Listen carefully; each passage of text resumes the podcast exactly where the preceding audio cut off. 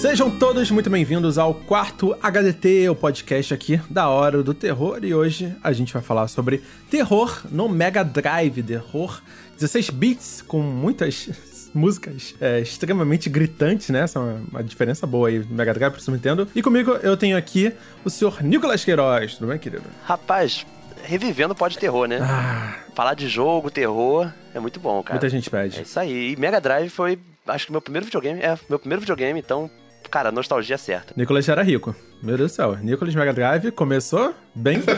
Mega Drive era mais barato do que o Super Nintendo, porque ele era fabricado no Brasil pela Tectoy. É verdade. Super Nintendo só no camelô mesmo. Só. É, a Gradiente começou a fazer o, o Super Nintendo, só que lá no finalzinho da vida. Mas a gente vai entrar isso em depois, porque a gente, eu tenho que apresentar aqui o Felipe Vinha, nosso segundo convidado da noite. A gente grava de noite, já entreguei. E aí, tudo bem, querido?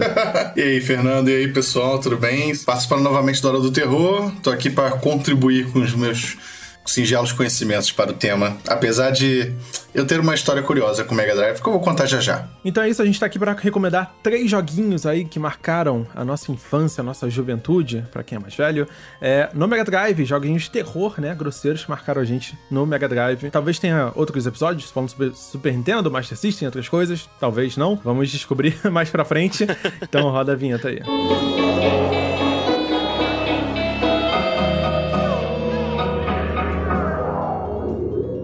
É, eu queria abrir, fazer uma pergunta muito pertinente, é, a opinião de, dos senhores, cada um aí com a sua, mas Mega Drive ou Super Nintendo, Nicolas Queiroz? Mega Drive. Por quê? Justifica. Cara, minha nostalgia. Inclusive, assim, o Mega Drive eu vendi pra comprar o Play um. Olha. Então tem uma saudade ferrada desse console. E o Super Nintendo eu comprei já na adolescência, assim, dois mil e pouco, sabe? Porque, sei lá, pra repor aquela, aquele período que eu não tive, né, na minha infância. Porque eu acho que quando a gente era criança, ou você tinha Mega Drive ou você tinha Super Nintendo. Você não tinha os dois, você não era rico, assim. Então você ia na casa do seu amiguinho jogar, né? E o Super Nintendo eu tenho até hoje, mas o Mega Drive marcou muito, assim. É impossível ver jogos como Streets of Rage e não me emocionar com aquela trilha sonora do Yuzo Koshiro, né? É isso mesmo. Com certeza. Então, então acho que, assim, cara, não tem jeito, sabe? Bate na lata mesmo. Entendi. E, Vinha, como é que era pra você? Super Nintendo ou Mega Drive? Faça a sua escolha e justifica, por favor. Cara, essa escolha foi feita quando eu ainda era criança e é Super Nintendo na cabeça.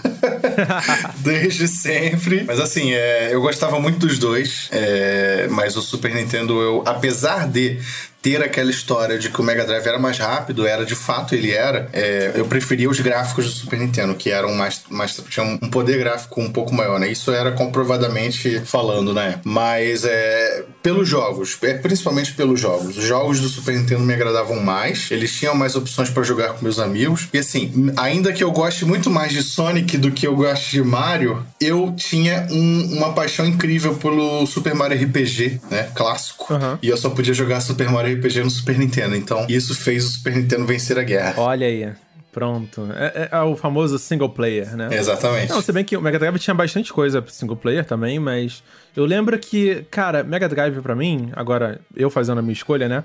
Eu vou ter que ir de Super Nintendo, mas pelos motivos não, não normais, eu acho. É, o Mega Drive pra mim era o videogame que todo mundo tinha. Sabe, todo mundo tinha aqui na vizinhança, eu ia muito pra casa das pessoas jogar é, o Mega Drive, entendeu? Eu, eu lembro claramente, a gente fazia rodadas de Sonic três, Sonic dois, é, Sonic dois, acho que não, Sonic três mesmo, e vários outros joguinhos que vinham naqueles cartuchos com trinta jogos, né?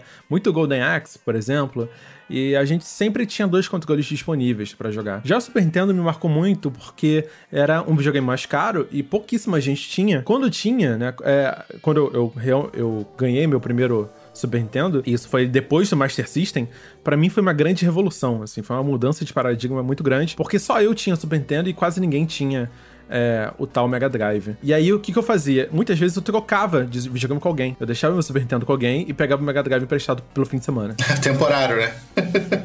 Sim, sim. Era muito comum. Hum, era, era bem comum. Né? A gente deixar o PlayStation no lugar, pegar o Sega Saturno do, do amiguinho. Sim. Cara, eu acho que só tinha amigo rico, cara, porque eu era o único que tinha Mega Drive dos meus amigos. Todo mundo tinha Super Nintendo.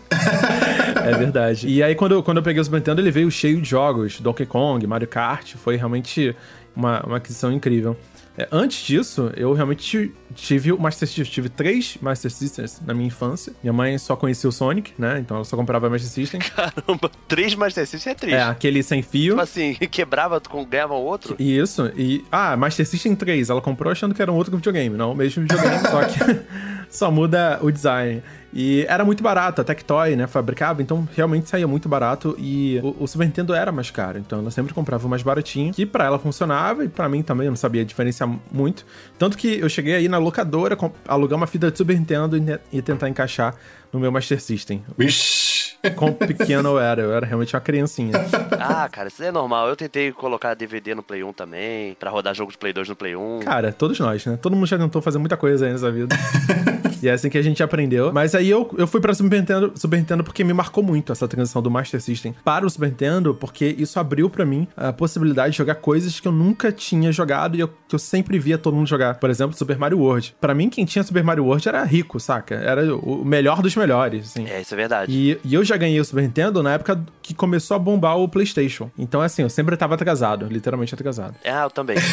High five. Se eu puder abrir um parênteses aí na minha história também, é, como eu falei na minha apresentação que eu ia contar, contar mais pra frente, é, mas é, é bem rápido, assim, que oficialmente eu nunca tive um Mega Drive. Quem teve um Mega Drive era meu irmão, a gente morava junto quando a gente era criança, com os nossos pais também, mas as coisas aqui em casa eram super divididas, sabe, eram bem organizadinhas, assim, o que era meu, que era meu, o que era dele, era dele. Então ele teve um Mega Drive e eu não. Então o Mega Drive dele eu nunca joguei. Quase nunca, assim, bem pouco. Eu jogava muito Mega Drive na casa de um vizinho meu aqui de prédio, inclusive no mesmo prédio que eu moro hoje. E, e eu tive muito, muito contato com o Mega Drive nessa época, mas assim, jogando Sonic, jogando coisas mais famosas, né? FIFA, coisa assim. Então, oficialmente, eu nunca tive o Mega Drive, apesar de ter tido um Mega Drive em casa. Então, o Super Nintendo foi o meu, foi o meu videogame, assim, da adolescência, da infância. Infância passando pra adolescência, né? É, e onde eu joguei, assim, quase tudo que eu queria e me diverti bastante. E sem arrependimentos. e, e, o meu, e o meu anterior foi um, foi um Master System também. Assim como o Ticon, antes do Super Nintendo eu tive um Master System. Uhum. E o meu irmão teve um Nintendinho. Aí inverteu. Ah, que irado. Eu, eu também queria meio que saber de vocês qual foi a primeira experiência que vocês sentiram medo num videogame. Isso aí também é importante. Eu imagino que eu não tenha sido no Mega Drive, né? Comigo eu já falei em outro programa que foi com Mortal Kombat, né? Me marcou muito. Eu criancinha vendo meu primo jogar Mortal Kombat lá fazendo os fatalities da vida, é, me escondendo debaixo da, da mesa, depois de ver o Liu Kang se transformando no dragão e comer metade de um filho da mãe. E uh, pra mim era muito grosseiro. Eu não sabia que podia, né? Não sabia que os videogames podiam ter esse nível de violência e sangue. Eu achava que videogame era só pra criança. E como é que foi pra você, Nicolas, e depois Vinha, por favor? Como é que foi o primeiro medo que vocês tiveram? Cara, pra mim foi idêntico. Foi o Mortal Kombat também. Eu lembro que eu já conhecia o Street Fighter, né? E o pessoal falava, ah, tem o Mortal Kombat também, que é rival, não sei o que, né? E aí, quando eu aluguei a fita, eu lembro que, assim, meu pai teve que autorizar, porque eu aluguei aquela do Ultimate, né? Uhum. Que a capa eram várias caveiras roxas, sabe? Uma coisa muito louca. E aí, meu, meu pai autorizou. Meu pai se amarrava em jogo violento e tal, coisa assim.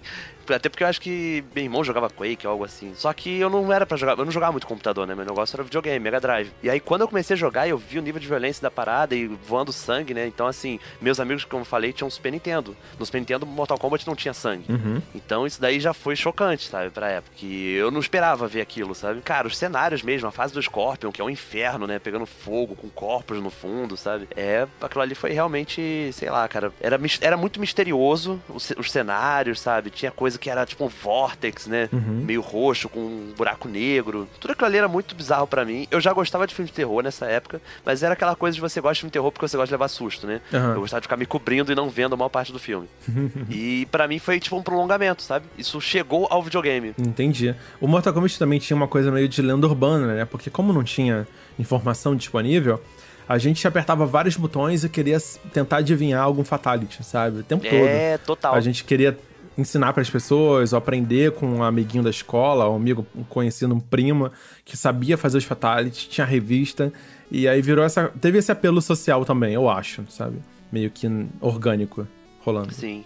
Isso é uma coisa que dá saudade, né? Essa coisa das lendas, sabe? Dos papos, né? Exatamente. Eu sinto muita falta e hoje em dia alguns games, né? Tentam fazer isso, tentam não falar todos os segredos. Alguns conseguem, alguns conseguem segurar aí segredos de mais de ano, mas a internet deu uma dificultada aí no, no trabalho desses profissionais. É terrível. A internet tá terrível. Tem que acabar com a internet. Tem que acabar. Sou contra a internet.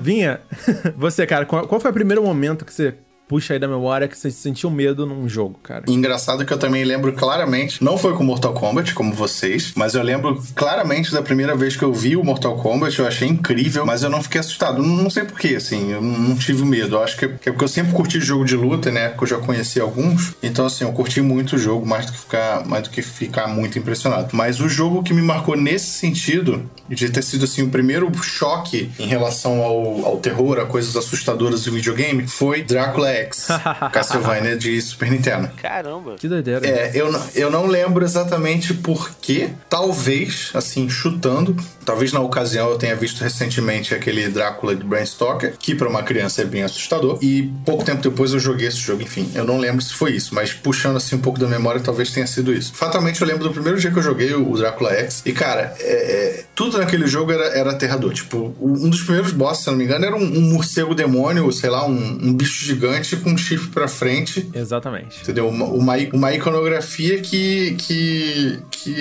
eu nunca tinha visto em nenhum outro jogo. A barra de energia tinha uma caveirinha, entendeu? Tinha monstro por tudo quanto é lado, e, e um monstro era mais assustador do que o outro, então, tipo assim, me marcou demais esse jogo, principalmente por conta daquele primeiro boss, que vinha, né, te perseguindo na tela, quebrando tudo. Isso. E o bicho era enorme, tinha um chifre impressionante. E era só metade, né? Depois você descobria. Sim, era, era só metade. Eu achava que na época era um morcego, mas era um, era um demônio, era um, beze, um beuzebuzão.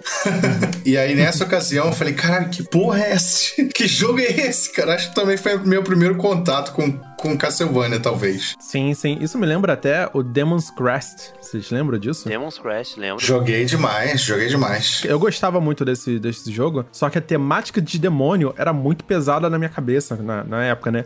Então, tipo assim, eu ficava meio receoso. Caraca, cara, vai acontecer, eu vou ser amaldiçoado, cara. Eu tô cultuando os demônios, eu tô controlando o demônio aqui, tô matando várias lápides, várias paradas assim. Tipo, é como se você estivesse dentro de um filme de terror, sabe? Bem fantasioso, mas pra mim era tipo assim, quando sua mãe fala, filho, você tá vendo muito filme de terror, você tá atraindo energia negativa, sabe?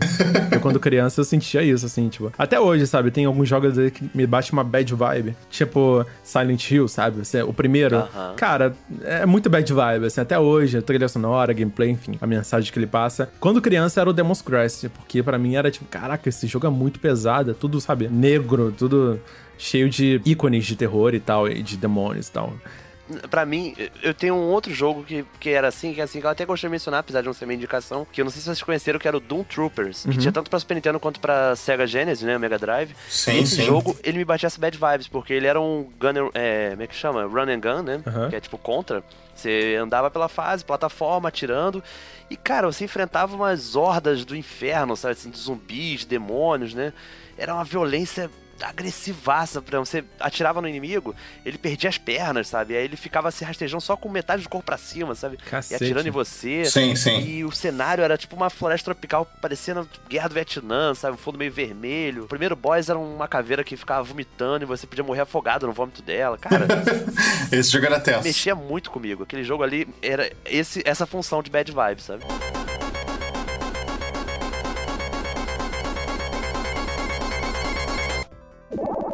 A gente tá aqui pra recomendar três joguinhos aí de Mega Drive, de terror, né? Eu não tenho muita... Eu, particularmente, não tenho muita experiência com Mega Drive, mas eu tenho aí um jogo que marcou bastante. Eu jogava muito com meus priminhos e tal. E... Mas não vamos começar por ele, vamos começar pelo jogo do Nicolas Queiroz. Por favor, puxe o primeiro jogo aí pra gente. Rapaz, esse jogo, provavelmente, de terror foi o que eu mais joguei pro Mega Drive, que eu alugava quase todo final de semana naquela locadora, amiga, perto de casa, que é a mesma locadora que eu alugava minhas fitas de V H S, né? De filmes de terror. E que eu tinha amizade, obviamente, com o dono, porque depois de tantos anos ali alugando fita, eu já podia alugar as fitas de filmes de terror, de jogos de terror, assim, mesmo não tendo idade, né? Uhum. Que é o Haunting Staring Poltergeist, um jogo terrível de mil novecentos e noventa e três. E, cara, esse jogo, ele é muito bom, porque eu digo que ele tem todos os elementos de um jogo de Mega Drive, sabe? Uhum. Ele tem essa música eletrônica, chiclete. Ele tem gráficos extremamente saturados, assim, as cores são muito vivas, né? E é muito extremo as cores. Ele tem um personagem descolado, porque isso é a cara do Mega Drive, você tem um mascote, um personagem que seja descolado, né? Uhum. É, você pega aí o Kid Chameleon, Sonic, né? Uma série de jogos que você vai ter isso presente. E ele, assim, é um jogo que você controla um poltergeist numa casa tentando fazer com que as pessoas fujam daquela casa. Isso é muito louco, sabe? É um conceito que eu acho que até poderiam fazer um remake desse jogo, sabe? Porque ele tem uma dinâmica de jogo muito boa. Você vê o, o mapa, né? A casa, como se fosse uma... como se fosse The Sims, né? Uhum. É muito parecido, inclusive. Isométrico, né? Isométrico. E assim, as paredes, elas têm um recorte pra você conseguir ver dentro do quarto, né? E você tem vários objetos que você, como fantasma, as pessoas não te veem, né? Você pode entrar naquele objeto e transformar ele em algo assustador. Tipo um aquário onde vai sair tentáculos de Cthulhu, sei lá. Um sofá que vai tentar engolir a pessoa, sabe? E, cara, esse jogo mexeu muito comigo porque ele era engraçadinho, ele era terrível, mas ao mesmo tempo criança, né? Então eu ficava com medo quando eu desligava o console, né? Eu olhava assim para o meu armário e achava que poderia acontecer o que eu fazia no jogo com o armário daquela, daquelas crianças, né? E assim, falando da história do jogo, você joga com esse, esse fantasma chamado Poltergeist, né? Que, pô, achei um nome sensacional, cara, para um mascote. Poltergeist é muito bom. Que ele, ele morreu andando de skate, né? Ele era um skatista, punk, rebelde. E aí tem um cara que é o Victor Sardini, que ele é tipo um... grande empresário do ramo, que ele fabrica skate, só que ele fabrica skate defeituosos, porque ele, enfim, usa material de baixa qualidade pra lucrar, né? E aí o garoto acabou sofrendo um acidente e morreu, quebrou o pescoço, e ele quer se vingar agora. Então, assim, é uma história meio pesada, né? E você vai pra casa desse Victor Sardini, você tem que assustar ele, a esposa dele, que é mega rude, sabe? É, como é que fala? Carrancuda, né? Uhum. E os dois filhos deles, que você tem uma garota que é mais rebeldezinha e tal, adolescente, e um garoto que é mais novo, que é o mais inocente, ele é o mais calminho, né? E assim, você tem um jogo, você trabalha com o conceito de ectoplasma, você tem uma barra de ectoplasma e você vai gastando esses ectoplasmas, né, nessas ações. Tem que tomar cuidado com o cachorro deles, porque o cachorro vê, e se ele te vê, ele late pra você. Hum. Então isso...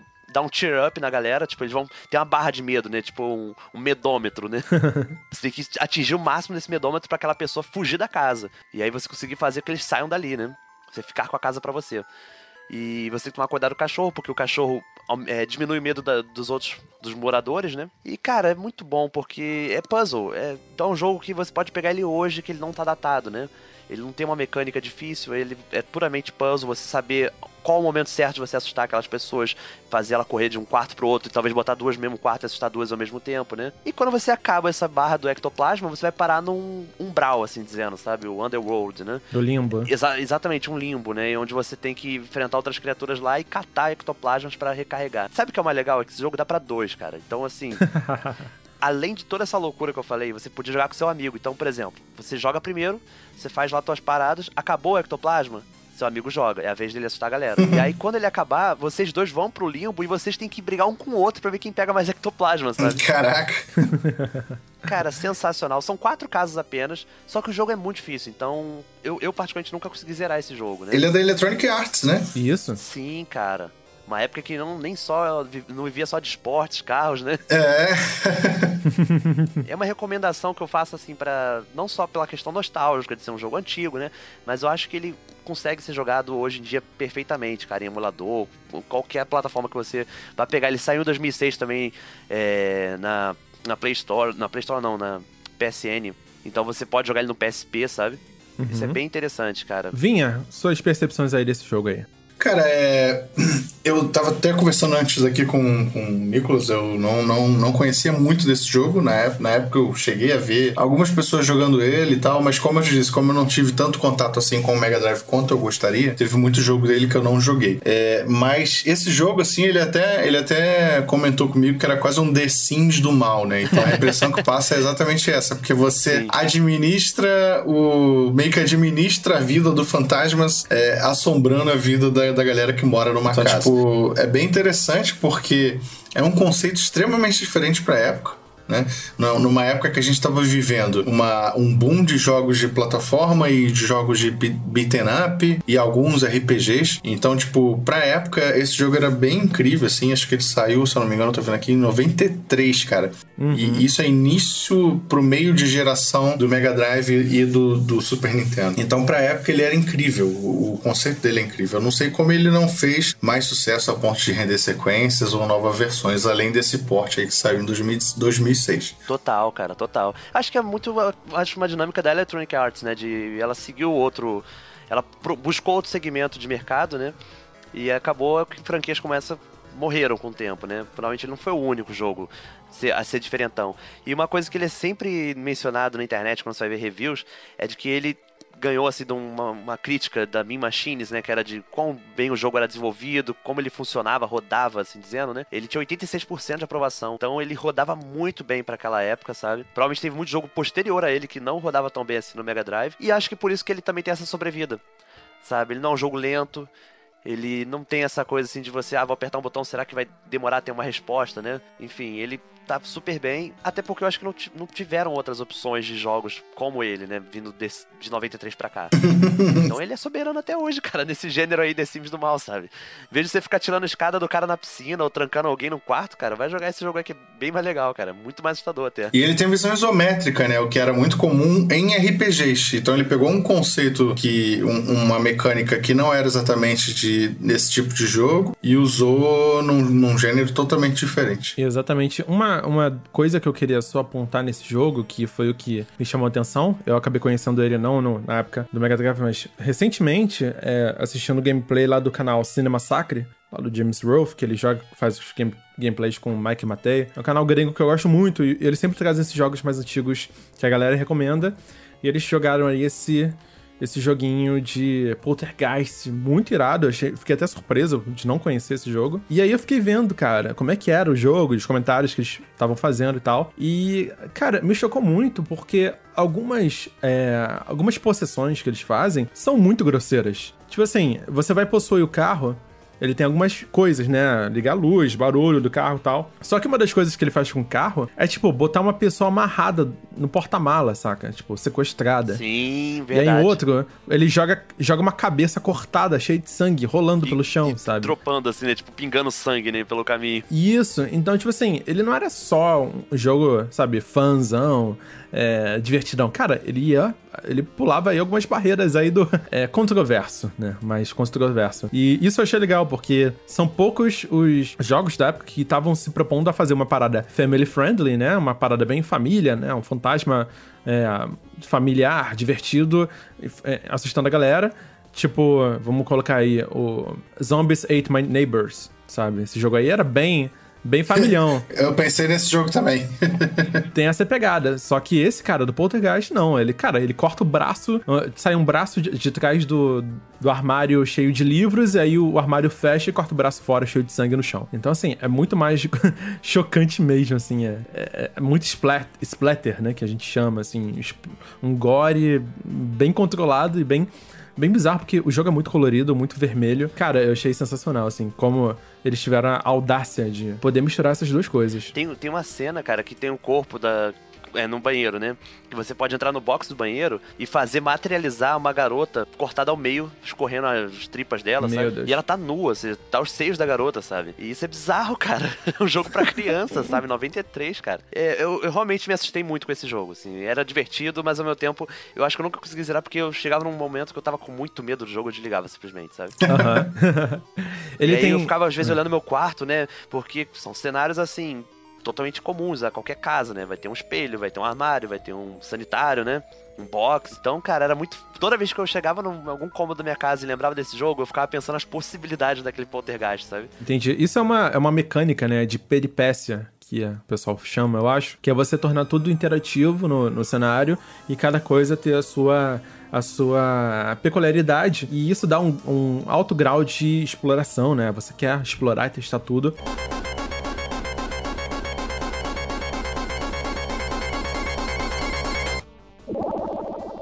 Cara, um jogo de terror que eu curtia demais no Mega Drive, assim, pra mim foi o ápice é, do gênero no console, é, foi o Alien três. Aquele baseado no filme da Sigourney Weaver mesmo. E o motivo por ele ter sido aterrador para o Felipe de, sei lá, dez anos de idade, é, não é o jogo em si, né? Mas sim é, o produto original, que é o filme. É, porque, tipo, na época é, eu, eu era muito fã da série, mas eu tinha um medo imenso de, da série de filmes. Eu tinha visto o segundo com meu pai em casa, que era o, é, o Aliens do Resgate, né? Que no, no inglês é só Aliens. E eu vi na televisão e tal, eu achei incrível, fiquei com um medo desgraçado. E o Alien, a figura do Alien, a figura do xenomorfo, era uma, a figura que mais me dava medo, assim, na época, nos anos noventa, né? Até porque eu não tive muito contato com outros monstros naquela época. Eu tinha o Predador e tal, mas o, o xenomorfo em si, eu tinha um cagaço, assim, deliberado. E aí, quando saiu o filme, o Alien três, eu não ia no cinema ainda na época, eu não tinha idade, meu pai não deixava, mas eu esperei sair no locador, o meu pai chegou assim do trabalho, saiu o Alien três, vou passar no locador, vamos ver hoje. E aí ele fez isso, né, pegou o filme, alugou, a gente viu. Cara, e eu vi assim, pra você ter noção, eu pedi pro meu pai, pai, quando o Alien aparecer, você me avisa que eu vou fechar o olho. E era isso que acontecia de fato. Então eu vi Alien três na época, meio que não vi ao mesmo tempo, porque as partes do Alien eu, eu botava a mão no rosto. E, em especial, esse terceiro filme do Alien, ele não é, assim, não é o melhor filme da série, eu acho, mas é, eu também acho muito bom até hoje. É, porque ele pega muito firme no, no, no, no terror psicológico, porque você tem a, a Ripley, que é a tenente lá, a personagem central desde o primeiro, você tem ela num momento extremamente... É, extremamente fragilizado, ela tá rodeada de pessoas desconhecidas nesse filme, ela vai parar num, num planeta prisional, é, ela tem que se misturar com homens, porque só tem homens lá, e aí ela raspa o cabelo pra ela se mesclar com os homens e tal, tem todo esse background, né? Além disso tudo, ela tá confinada num ambiente extremamente claustrofóbico, com um alien à solta, um, que, que, né, que persegue toda a tripulação, todos os membros e tal, e com a escassez de armas, porque o jogo se passa num, dentro de uma prisão, então é normal que uma prisão não tenha tantas armas, né? Então é, eu era criança na época, mas todos esses conceitos ficaram muito claros pra mim, porque ele, enfim, não é um filme filosófico, é um filme bem direto ao ponto no que ele quer se propor, e aí por conta disso eu fiquei com um medo, assim, imenso desse filme, imenso mesmo, assim, e... E aí eu aluguei, né? Na época a gente alugava fita. As crianças que estão ouvindo este podcast provavelmente não sabem o que é isso, mas... Saudade. Na época, na época a gente alugava essas fitas e eu aluguei. Teve uma época lá que ah, eu já tinha alugado tudo. Eu falei, ah, vou, vou ver o Alien, vou arriscar. E eu já tinha visto o filme, já tinha um cagaço imenso. E aí eu aluguei e joguei. Eu joguei o, o primeiro, a versão de Master System, do Alien três, que é exatamente a mesma versão do Mega Drive, só que com gráficos piores e com o multiplayer. No Mega Drive não tinha multiplayer. É, e depois, posteriormente, eu joguei no Mega Drive. Como eu contei mais cedo, não tive o Mega Drive oficialmente, mas nas poucas vezes que eu pude jogar aqui em casa, ou do meu irmão, eu consegui a fita do Alien três pra jogar depois que eu já tinha jogado do Master. E assim, eu continuava com um medo imenso do, do filme, assim, uns anos mais velho, talvez. Não lembro se eu tinha quinze ou um pouco, um pouco menos, mas eu continuava com um medo imenso. E o jogo, ele é mais focado na ação, tá? Ele não é tão terror quanto o próprio filme é, mas ele passa um, um terror psicológico muito grande, porque é, diferente do filme, eu acho que tem mais de um alien, tem vários aliens espalhados, né? Porque não tinha como fazer um jogo com um alien só, mas ele, e eles ficavam andando pelo cenário, sabe? Eles, eles vinham pelo teto, não tinha lugar pra você esconder e não tinha lugar seguro. É verdade. Eles vinham pelo teto, eles vinham por debaixo do, do assoalho, eles vinham correndo, é igual um cachorro, porque se eu não me engano no filme eu acho que tem um, o, o alien que surge, ele sai de dentro de um cachorro, e ele ganha as características de um cachorro. Então eles vinham agachados, de quatro, correndo na maior velocidade. E, cara, era aterrador aquilo. Além de ser difícil, né? Um jogo naturalmente difícil. Era aterrador porque vinham aquelas figuras que eu tinha enorme medo pra cima da minha personagem, que era a Ripley, indefesa, né? E eu, eu, nas poucas vezes que eu joguei, eu sempre me dava muito mal, porque era um misto de falta de talento com o jogo e o medo crescente, que me fazia meio que paralisar quando os bichos surgiam na minha frente, né? E pra completar ainda tinha aquele tinha um radarzinho no, no canto da tela e tal, que você via mais ou menos a posição dos aliens, mas era falho, aquilo era falho, mais atrapalhava do que ajudava. Só servia pra te dar medo, né? E assim, é, pra finalizar o comentário sobre o jogo em si, os cenários dele, se vocês forem procurar no Google hoje ou virem algum gameplay, o cenário do jogo era também aterrador, era o ponto mais terror do jogo, que era focado em ação, porque tinham vários corpos escalpelados pendurados no, nos cenários, né? Tanto de animais quanto de seres humanos. E vez ou outra você encontrava humanos grudados na parede se debatendo, né? Como no filme, quando os aliens incubam a vítima e o, o bicho sai do peito, né? E isso acontecia no jogo também. E aí tinha... O jogo tinha uns... Não, não é C G, né? Mas é, é a cutscene que a gente chama, é, que, que mostrava umas artworks do, do, do ser humano, assim, colado na parede, o alien saindo do peito dele. Cara, era terrível, era terrível. Eu tinha medo... Eu, era o filme que mais me dava medo na época, como eu disse mais cedo aí. Eu dei o...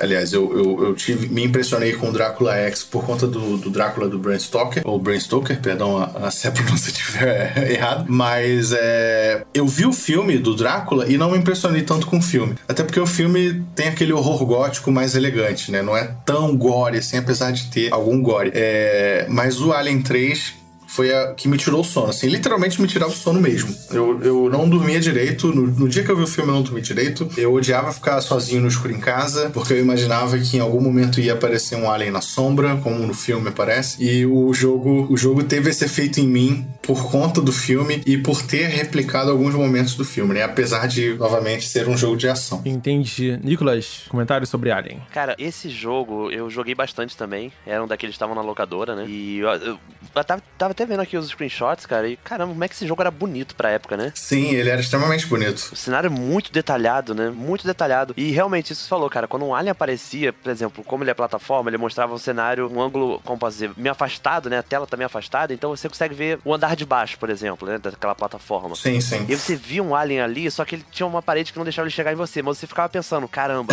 mais pra frente, em algum ponto, ele vai conseguir chegar. Sim. E você não sabia, sabe, quando que seria isso. E ele é muito mais rápido que você, né? Então, assim, eu me sentia um pouquinho mais seguro quando eu tava com o lança-chamas. Exatamente. O lança-chamas era a minha arma favorita no jogo. Mas, cara, que lembrança boa, cara. Realmente. Ah, e... Terror espacial nunca foi, assim, meu forte, né? Mas era um jogo, acho que, assim, me divertiu muito, sabe? Sim, e pra piorar, o jogo, ele ainda tinha um timer, tá? No, no Mega Drive, o timer ficava no topo e no Master System ficava no, embaixo da tela, na parte inferior. Esse timer, porque no filme a gente tem a história de que tem um, um embrião dentro da Ripley e no final do filme esse embrião sai e tem aquela história que ela se joga no, no fogo pra se matar junto com o embrião. Spoiler de, de trinta anos, acho que não conta, né?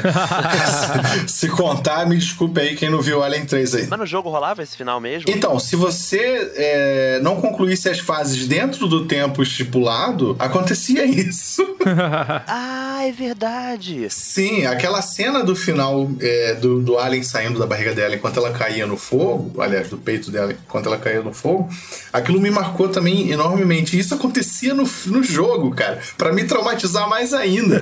Então, tipo, a pressão vinha de todos os lados. Era o alien vindo correndo em todas as direções, era o tempo que não podia acabar e eu tinha que concluir a fase antes, senão a Ripley morria de qualquer forma. Era o radar que ficava pitando. Cara, o jogo, ele, eles fizeram uma parada de ação com um terror psicológico muito grande que, que ficou muito bacana. E, e como você disse, ele era bonito mesmo. Mas isso era característico do Mega Drive, né?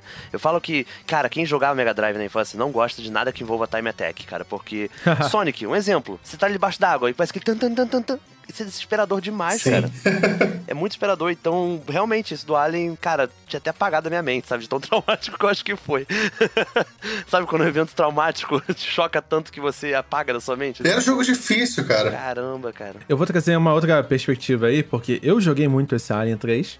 Mas eu acabei de descobrir que eu não jogava no Mega Drive, eu jogava no Super Nintendo. Olha aí. Ah, dizem que é bem melhor, inclusive. É, então, a versão do Super Nintendo era bem diferente. Era bem diferente. Na época isso era muito comum, né? É, é, você tinha um jogo, por exemplo, Aladdin. A, a Disney licenciava o Aladdin, só que é, uma, um console ficava com uma empresa e outro console ficava com outra empresa. Exatamente. Então o jogo saía totalmente diferente, apesar de ter o mesmo nome. Uhum. Hoje, hoje dá até briga se isso acontecer, né? Se, por exemplo, é, o, o, o, sei lá, um jogo muito de plataforma, se o Assassin's Creed do P S quatro sai diferente do Xbox One, dá morte. Mas na época isso era muito comum. Hoje, no máximo, uma skinzinha especial, né? Algo assim. Sim, mas era muito comum o jogo ser completamente diferente. Você falou, realmente, o Alien era bem melhor do Super Nintendo, sabe? Até nos reviews que eu tava vendo, né? Ele é considerado ter o gráfico melhor, o, o som melhor e é menos repetitivo. Parece que o do Mega Drive, ele é muito repetitivo. Sim, e no Super Nintendo não tinha o timer. Ai, olha aí.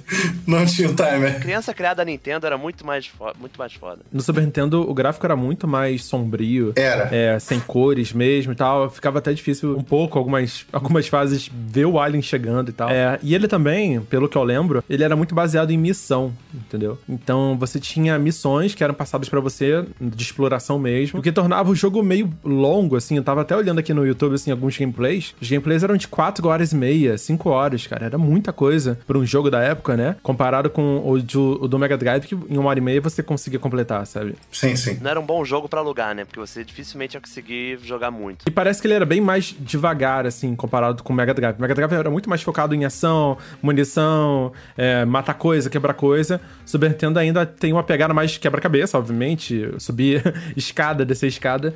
Mas ele ainda é muito mais de exploração e um pouco mais devagar na ação. Sim, isso era proposital, porque, como eu falei no início da conversa, o Mega, ele tinha mais velocidade. Então era muito comum dos jogos do Mega eles serem foca- mais focados em ação, além de serem mais coloridões, para compensar a perda de qualidade técnica do gráfico.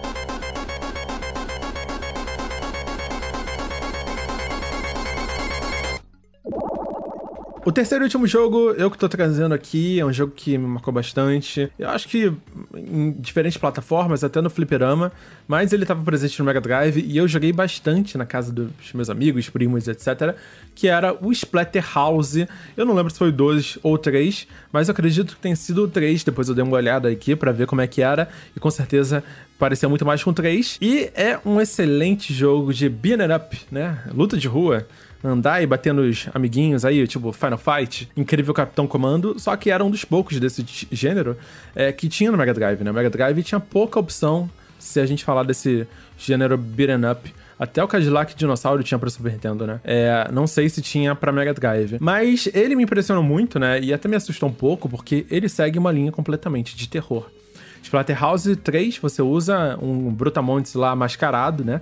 Na verdade, ele é um cara comum, que quando ele bota a máscara, ele incorpora, né, uma entidade, a entidade na máscara praticamente, para poder enfrentar o vilão.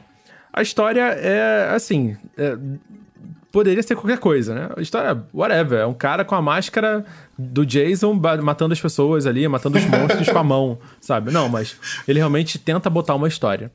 É, a gente tem, a partir do segundo jogo, né, ele, o mocinho resgatou a mocinha, eu não vou saber os nomes aqui, só consultando, mas basicamente, como é que a gente justifica um terceiro jogo?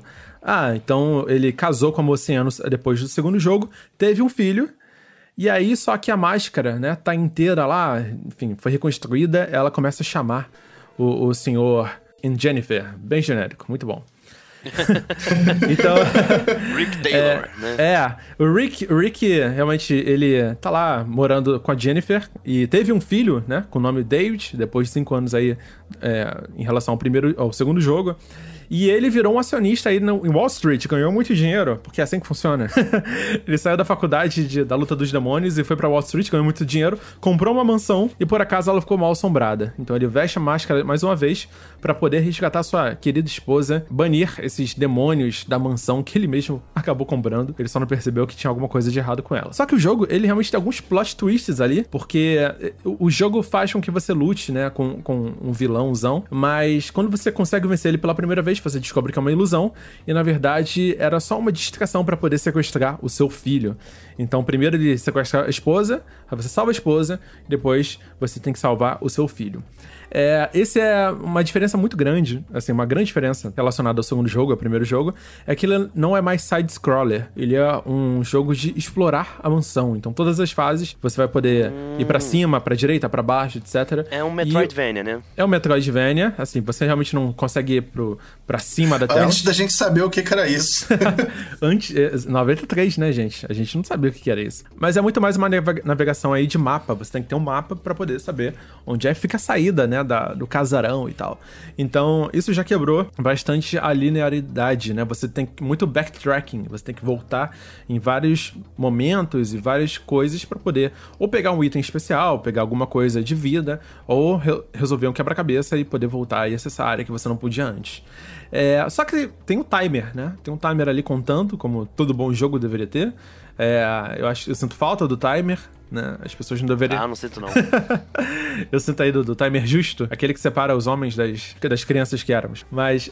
Não, cara, foi uma criança muito maltratada pelo timer, cara. Dá não. Se você deixar o timer acabar, a sua esposa ou seu filho eh, acabam sendo mortos aí pela entidade, e isso gera alguns finais alternativos. No jogo você tem quatro finais possíveis. Isso é sensacional. Né? Onde os dois morrem, ou você só salva a esposa, só salva o filho, ou o final que você salva todo mundo e são felizes para sempre. Esse jogo, cara, ele me marcou, assim, profundamente, porque eu gostava muito, ainda gosto desse gênero, do beat'em up. Temos alguns exemplos clássicos aí surgindo hoje em dia, né, de como referência. Cara, você só tinha sua mão, basicamente, né, começava só com a mão, e você descia porrada em todo mundo, todos os monstros de uma vez só. E era bem simplista, é, só três porradas e você já tinha matado os inimigos iniciais. É, eu, eu odiava ter que bater várias vezes no mesmo inimigo pra, sabe, ele morrer. Aí tinha barrinha de vida às vezes e tal. Esse jogo não, esse jogo assim, sabe, você matava bem rápido e ia pra próxima área bem rápido. Os inimigos também eram meio burros, então você não ficava totalmente circulado, né? Desafiado, né? Isso, é.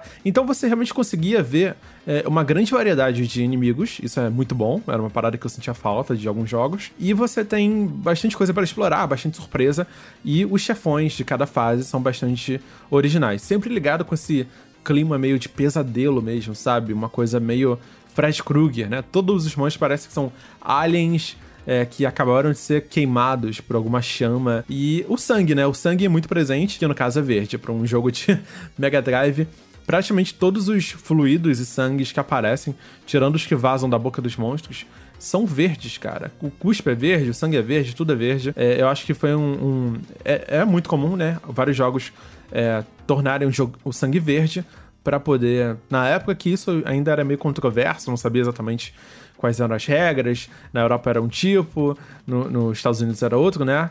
Na censura, isso, a censura. É, o então... sangue verde era muito comum no Super Nintendo, né? O, o, se eu não me engano, o Mortal Kombat teve sangue verde em uma época. O Mortal Kombat não teve sangue. Não, o primeiro não, mas o segundo eu acho que era verde, se eu não me engano. É, e eu acho que no Ultimate que você pode escolher no menu, mas ele por default já vem desativado, você tem que ativar ele. Ah, tem, tem um código, né, especial. Mas é engraçado ver isso no Mega Drive, né? O Mega Drive era mais, entre aspas, liberal em relação a isso. É que eu acho que, assim, a, a SEGA, ela... É, é até um ponto bem interessante, porque esse primeiro programa que a gente tá fazendo sobre o Mega Drive, né? Tipo, óbvio, isso não foi tão proposital assim, mas eu acho interessante porque a SEGA sempre teve essa visão, né? De mercado, de ser mais descolado do que... o a concorrência, no caso a Nintendo, né? A Nintendo sempre foi mais family, né? Ah, sim. Aquele, aquele comercial deles, Genesis Dance, What Nintendo What Nintendo era, pra época, era declarar guerra, sim, abertamente. Você vê uma análise do Sonic, né? A cara fechada que ele tem, né? Tipo, o olho, né, assim, franzindo, franzindo a testa, né? Um, um All-Star vermelho, sabe? Uma coisa muito, sabe, descolada pra época. O Sonic era o Rolling Stones e o Mario era o Beatles. É, o Mario barrigudinho, é sorridente, bigodudo, que quer, quer salvar sua princesa, sabe? Sim. É uma parada muito, muito pudica até, né? E acho que eu, como uma criança que gostava muito de filmes de terror e tudo mais, isso também me atraía, sabe? De certa forma. Ter esses jogos, né, no, no Mega Drive, ter esses lances de, ah, meu Mortal Kombat tem sangue, o seu não, sabe? Sim, sim. Então, eu acho bem legal, porque tem essa imagem, né, desse jovem descolado mesmo, e a, a SEGA construiu isso muito bem nos anos noventa, e eu acho que, na verdade, é a cara do jovem dos anos noventa, porque você queria pegar um público, né, que era um público de, tipo, adolescente pra cima. Sim. E uma criança quer se sentir um adolescente, né? Sim, exatamente. O Nando falando do primo dele de catorze anos, né? Jogo, jogo pra gente grande, né? Exatamente. É, só comentando sobre esse jogo que eu acabei esquecendo de mencionar, eu tô olhando aqui pra relembrar como é que era, e realmente a gente tinha uma barrinha, cara, de power... que a gente pegava pequenos globos do, durante o jogo é, e enchia essa barrinha, e a gente podia se tornar um monstro temporariamente com, com um ataque Sim. mais forte. Ah, no que três, é tipo o né? Hulk. É, no três você ficava super musculoso, sabe? Parecia o Toguro de máscara. Era o Mutant Rick. Isso. Você virava o, o monstro, o, a versão do herói que tem na capa, que é um... que ele tá possuído pela máscara e ele fica mais forte. Exatamente, a máscara parece que tá colada e tal. Eu também tô dando uma olhada aqui, relembrei aqui alguns, alguns monstros incríveis. Muitos deles parecem aliens mesmo, né? Aliens de outra dimensão. É, e isso também me impressionava muito. Parecia que é, esse é um jogo que usava muita referência de esqueletos e aliens, sabe? Bem musculosos e tal. Muita referência aí de aliens sem olhos e pretos e tal. Mas principalmente... É, que você era... Você... Tô lembrando agora, né? Olhando aqui o, o, o jogo. Cara, você desgraçava os monstros. Você arrancava a cabeça. E eles se debatiam. Sim. Arrancava a parte de cima do, do crânio. Ficava só a mandíbula. E tem um chefe em especial que me marcou bastante... Que era o ursinho de pelúcia no quarto do seu filho, cara. Ah, sim. Esse é então, muito bom. Então, cara, você cai na porrada com um ursão de pelúcia, né? E aí chega um momento onde você arranca a cabeça dele e aí revela verdadeiramente o monstro. Então aí surge braços e aí você termina de cair na porrada com ele, cara. Cara, é realmente um, um jogo muito formidável. Eu lembro que ele teve um remake aí em dois mil e dez, não foi? Acho que tinha olhado isso há pouco tempo. Ele recebeu... Não, não é exatamente um remake, mas ele ganhou uma versão três D uhum. moderna. É, não foi... Assim, foi, assim, bem recebida... É. É um remake, de certa forma, né? Mas não foi tão elogiada. Uhum. Muito mais saudosista, né? Muito mais... A galera que tinha a, a, aquela referência da infância, aí é, foi produzida aí uma versão aí de Adventure, né? Que incluía, né, inclusive, no... A versão original, é. Incluía... Inclu... A versão original, a trilogia inteira, né? A trilogia inteira no, como desbloqueio aí, jogo de dois mil e dez. É, essa versão mais moderna, ele meio que ficou meio God of War a parada, né? Ficou ambiente de luta três D, com combo e o... o era claro, mantendo a violência e, e gráficos totalmente modernos, né?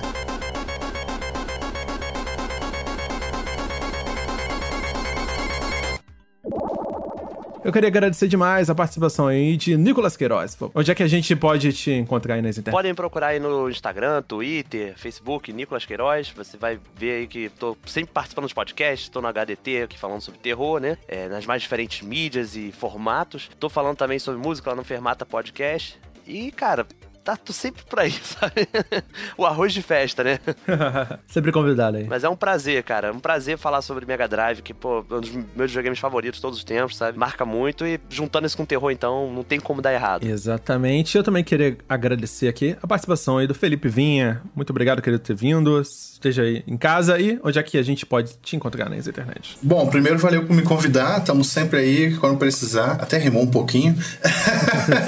Mas hoje você... Quem quiser trocar uma ideia, é só procurar o meu nome no Twitter ou Instagram, é Felipe Vinha, é onde eu mais atualizo, onde eu mais participo em termos de rede social no momento, tá? É... E como eu disse no início, eu sou jornalista, trabalho em, em algumas frentes diferentes, assim. Mas você vai me encontrar mais atualmente na Legião dos Heróis. É um site aí de, de super-heróis e é, fala de filme, quadrinho. Também tem um pouco de game, mas é mais focado nesse tipo, assim, de, de, de mídia, né? Seriado. É, eu não sou o dono do site, eu sou um dos repórteres deles. Mas se você entrar lá, você vai ver algumas das minhas matérias e as matérias das, da equipe.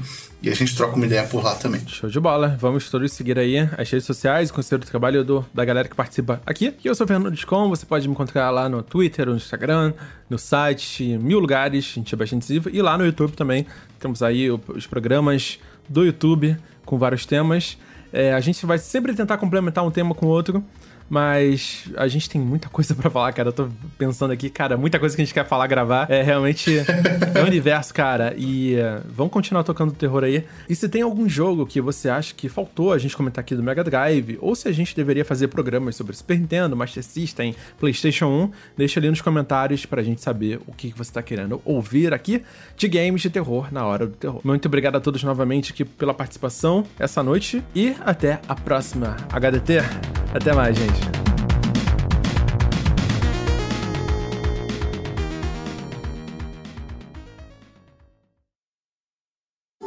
Este podcast foi editado por Andrei Fernandes.